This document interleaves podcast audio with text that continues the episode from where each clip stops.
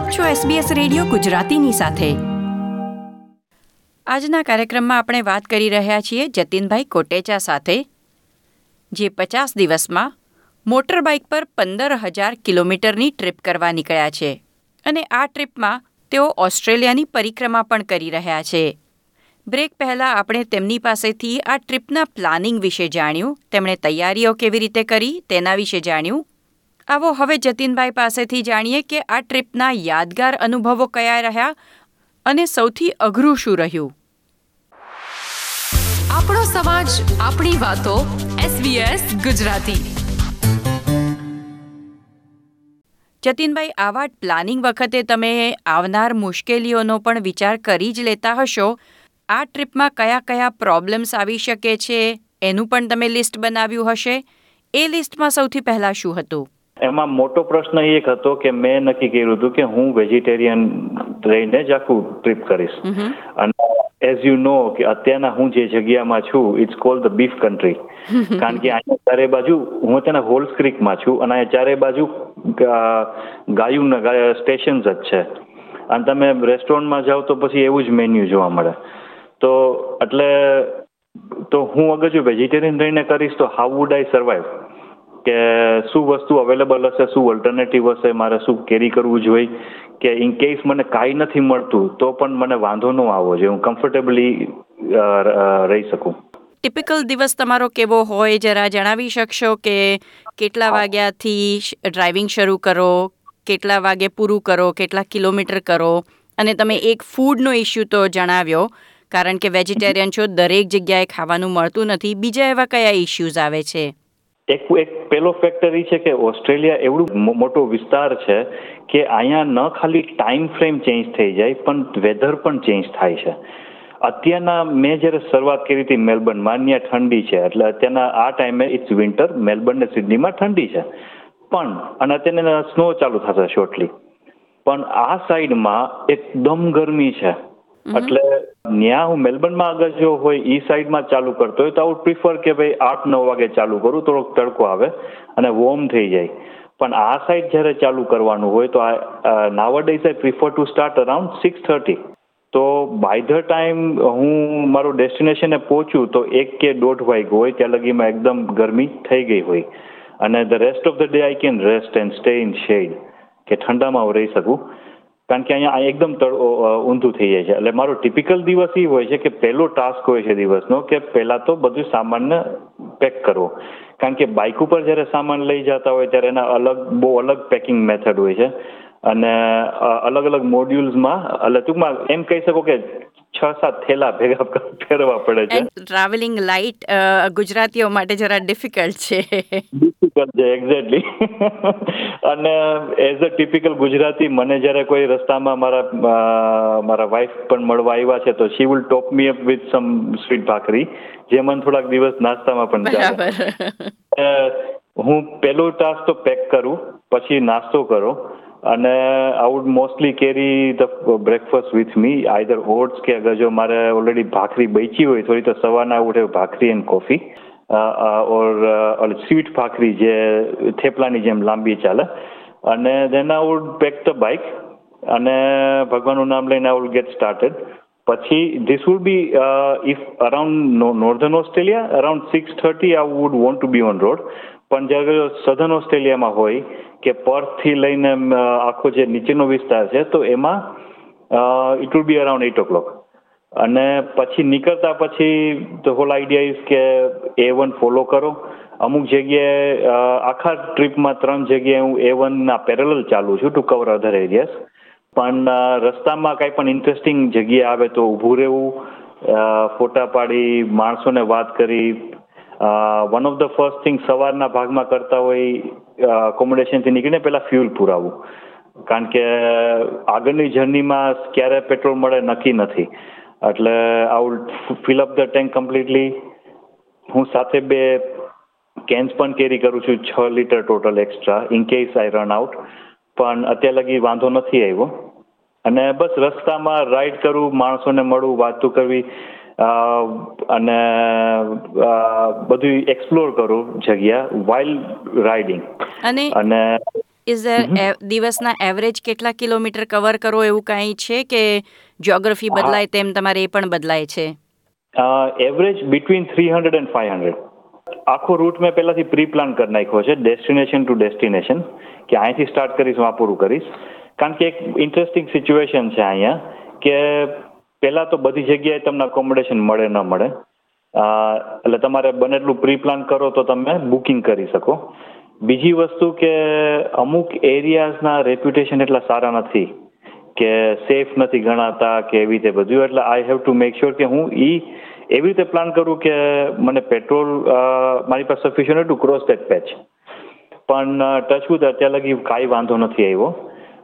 It's been safe and very good as well અને જતીનભાઈ, તમારી આ અત્યાર સુધીની ટ્રીપમાં હજી થોડે, થોડું ડિસ્ટન્સ થોડા દિવસો બાકી છે, પણ કઈ એવી જગ્યાઓ છે જે તમને બહુ જ અનએક્સપેક્ટેડલી પ્લેઝન્ટ સરપ્રાઇઝ જેવી મળી કે કોઈ સારા એવા અનુભવો થયા? આ એટલો વિશાળ ને સરપ્રાઇઝિંગ દેશ છે. મેલબર્નમાં કે સિડનીમાં આપણે રહેતા હોય કે એડલેટમાં કે એ બધા મેટ્રો સેન્ટર્સમાં આપણને આઈડિયા જ નથી કે ઓસ્ટ્રેલિયા શું છે. આપણે ફોટામાં કોકવાર જોયું પણ that is nothing almost every day has been shockingly surprising for me મેં બી જોઈ છે આઈ વિલ બી લાઈક આવું છે અને અમુક some of the mind blowing things would be કે નલાબાર પ્લેન્સમાં જ્યારે હું રાઈડ કરતો હતો, ત્યારે એકદમ બે બાજુ તમારે ખાલી, તમે કહી શકો કે પ્લેન્સ કે એટલે કે રણ જેવું જ છે treeless area one of the biggest treeless areas in the world અને એની એકદમ સીધો રોડ એટલે આપણે કહેવત છે નાકની દોંડીએ તમે સીધે સીધા ડ્રાઈવ રાઈડ કરવાનું. તમે એમાં ત્રણસો કિલોમીટરે જાઓ ને તો તમારે કઈ વાંધો ન આવે. એટલું સ્ટ્રેટ રોડ છે અને એકદમ ફ્લેટ રોડ આવી જગ્યા મેં ક્યાંય નથી જોઈ. તમારે આજુબાજુ કાંઈ નથી હોતું. ટ્રાફિક એ બહુ મિનિમલ માણસોય ન હોય, કાંઈ ન હોય. પછી આગળ જઈને બીજું એક ઓસ્ટ્રેલિયન બાઇટ કહે છે એને. અને કાયમ એ કહે છે કે એન્ડ ઓફ ઓસ્ટ્રેલિયા જેમાં એકચ્યુઅલી જમીનનું સડન ડ્રોપ આવે છે. અને પેલું કે ને ક્લિફ પણ ક્લિફ શું હોય કે નાનો પેચ હોય? આ તો કિલોમીટરની કિલોમીટર ક્લિફ છે. આપણે સિડની કે મેલબર્નમાં રહેતા હોય તો આપણે ગ્રેટ ઓશન રોડ જોઈને ખુશ થાય છે પણ ઓસ્ટ્રેલિયન બાઇટ તમે જુઓ, એની વિશાળતા જુઓ, એમ થાય કે આવું પણ હોઈ શકે? એટલે this is only the one part of the journey પછી જેમ જેમ આગળ આવું દરેક એરિયામાં એટલું જ વિશાળતા, એટલી જ અદ્ભુતતા છે. જેમ કે અત્યારના હું પેચમાં છું, હું પેલા પિલબરાથી, પિલબરાના રિજનમાં આવ્યો અને અત્યારનું કિમ્બરલીના રિજનમાં છું. તો પિલબરાના રિજનમાં તમે આવો. તો પહેલા તમે ઓલા જે ટર્માઇટ મોલ્ડ કે ઓલા માટીથી ટર્માઇટ બનાવે મોટા સ્ટ્રક્ચર્સ એ મેં જોયા તો હું તો બહુ ખુશ થઈ ગયો. ઓહો, આવડા મોટા ને આવું બધું અદ્ભુત છે ને આવા તો કેટલા બધા છે ડઝનના ડઝન છે. અને મેં ફોટા બોટા પડ્યા અને ખુશ થયો અને બધાને મેસેજ પણ કર્યા. આગળ ગયો તો ચાલુ ને ચાલુ ચાલુ ને ચાલુ છેલ્લા કેટલાક દિવસથી હું ટર્માઇટ મોલ જોઉં છું હવે. અને હજારોની સંખ્યામાં છે. આટલું તો તમે વિચારી પણ ન શકો કે થઈ શકે. એટલે અદ્ભુતતા તો તમે એમ કહી શકો હું કે રોજના રોજ જોઉં છું. અને જે આપણે આપણે એમ કે આપણે ઓસ્ટ્રેલિયામાં રહી છીએ ને આપણને ખબર છે પણ જ્યારે અહીંયા આવીને જોઈ છે ને તો આખી અલગ જ દુનિયા છે. જતીનભાઈ પ્રેક્ટિકલ ઇશ્યુઝ પણ આવતા હશે. ટુ વ્હીલર પર પચાસ દિવસ ટ્રાવેલ કરવું સહેલું નથી. કોઈ દુખાવા શરૂ થયા છે? બેન એક વસ્તુ છે કે મેં આ પહેલાથી વિચારી રાખ્યું હતું કે આવું કાંઈ પોસિબિલિટી હોઈ શકે. કારણ કે હું જ્યારે નીકળો ત્યારે મારા પ્રેક્ટિકલી મારા ટેનિસ એલ્બો ને ગોલ્ફ એલ્બો બે હતા. અને મારા હાથમાં એને ટ્રિગર ફિંગર કહે છે કે જે વચલી બે આંગળી આમ ફોલ્ડ થઈ જાય અને બહુ પેઇનફુલ હોય. એટલે મારા જે કી એલિમેન્ટ છે રાઈડના એમાં જ પ્રોબ્લેમ હતો. અને હું વસ્તીઓને બતાડતો હી વોઝ લાઈક કે are you sure you want to do this કારણ કે તું તારા મેઇન એલિમેન્ટ્સમાં જ આ પ્રોબ્લેમ છે. એટલે મેં કીધું જુઓ તમે તમારી રીતે થઈ શકે એ કરો. બાકી હું રોજ સવારના બધી યોગા ચાલુ કરું છું અને આઈ એમ પ્રિટી શ્યોર કે મને મારી રાઈડ પૂરી થઈ જશે. અત્યારના છવ્વીસ દિવસ થયા છે બેન હું રોજ યોગા કરું છું સવારના. અને મને પેઇન્સ તો છે પણ I it's in fact reduced even after riding so much કારણ કે તમે હંમેશા ગ્રીપ પકડો બાઇક હલાવતા વખતે. તો યોર ધીસ જે ગોલ્ફર્સ એલ્બો જેનો હશે તો એ કહી શકે તમે કહી શકશે તમને ગોલ્ફર્સ કે ટેનિસ એલ્બો હોય કે તમે ગ્રીપ પકડીને આમ ટ્વિસ્ટ કરતા હોય ને તો એ તમારા એ બહુ પેઇનફુલ હોય. પણ રોજ યોગા કરું છું એટલે ઇટ્સ નોટ અ પ્રોબ્લેમ અને એના સિવાય બિકોઝ આઈ ટેક આ પ્લાન થિંગ્સ આઉટ કે ભાઈ રેગ્યુલર રેસ્ટ લ્યો ટાઈમસર આવી જાઉં હું અડધો દિવસ three to five hundred kilometre કરું એટલે એક બે વાગ્યા સુધીમાં હું સવારના છ વાગે નીકળ્યો તો એક બે વાગે એકોમોડેશને પહોંચી ગયો હોય. તેના would rest. અને એનાથી it has been very helpful અને ઘણા બધા એકોમોડેશનમાં સ્વિમિંગ પુલ્સ હોય છે. તો try and swim as well to make sure કે હું ફિટ રહું. જતીનભાઈ, બહુ ઇન્ટરેસ્ટિંગ એડવેન્ચર છે. કદાચ ગુજરાતીઓમાં તમે પહેલાં છો, ભારતીયોમાં પણ કદાચ તમે પહેલાં જ હશો કે આ રીતે આખા ઓસ્ટ્રેલિયાનું ભ્રમણ મોટર બાઇક પર કરી રહ્યા છો. તમારો સંદેશ છે, સેવ, સોઇલ એ પણ ખૂબ સરસ મેસેજ લઈને તમે જઈ રહ્યા છો. બાકીની ટ્રીપ માટે wishing you all the very best અને સિડની પાછા ફરો મેલબર્ન પહોંચો, પછી ફરી તમારી સાથે વાત કરવાનો પ્રયત્ન કરીશું.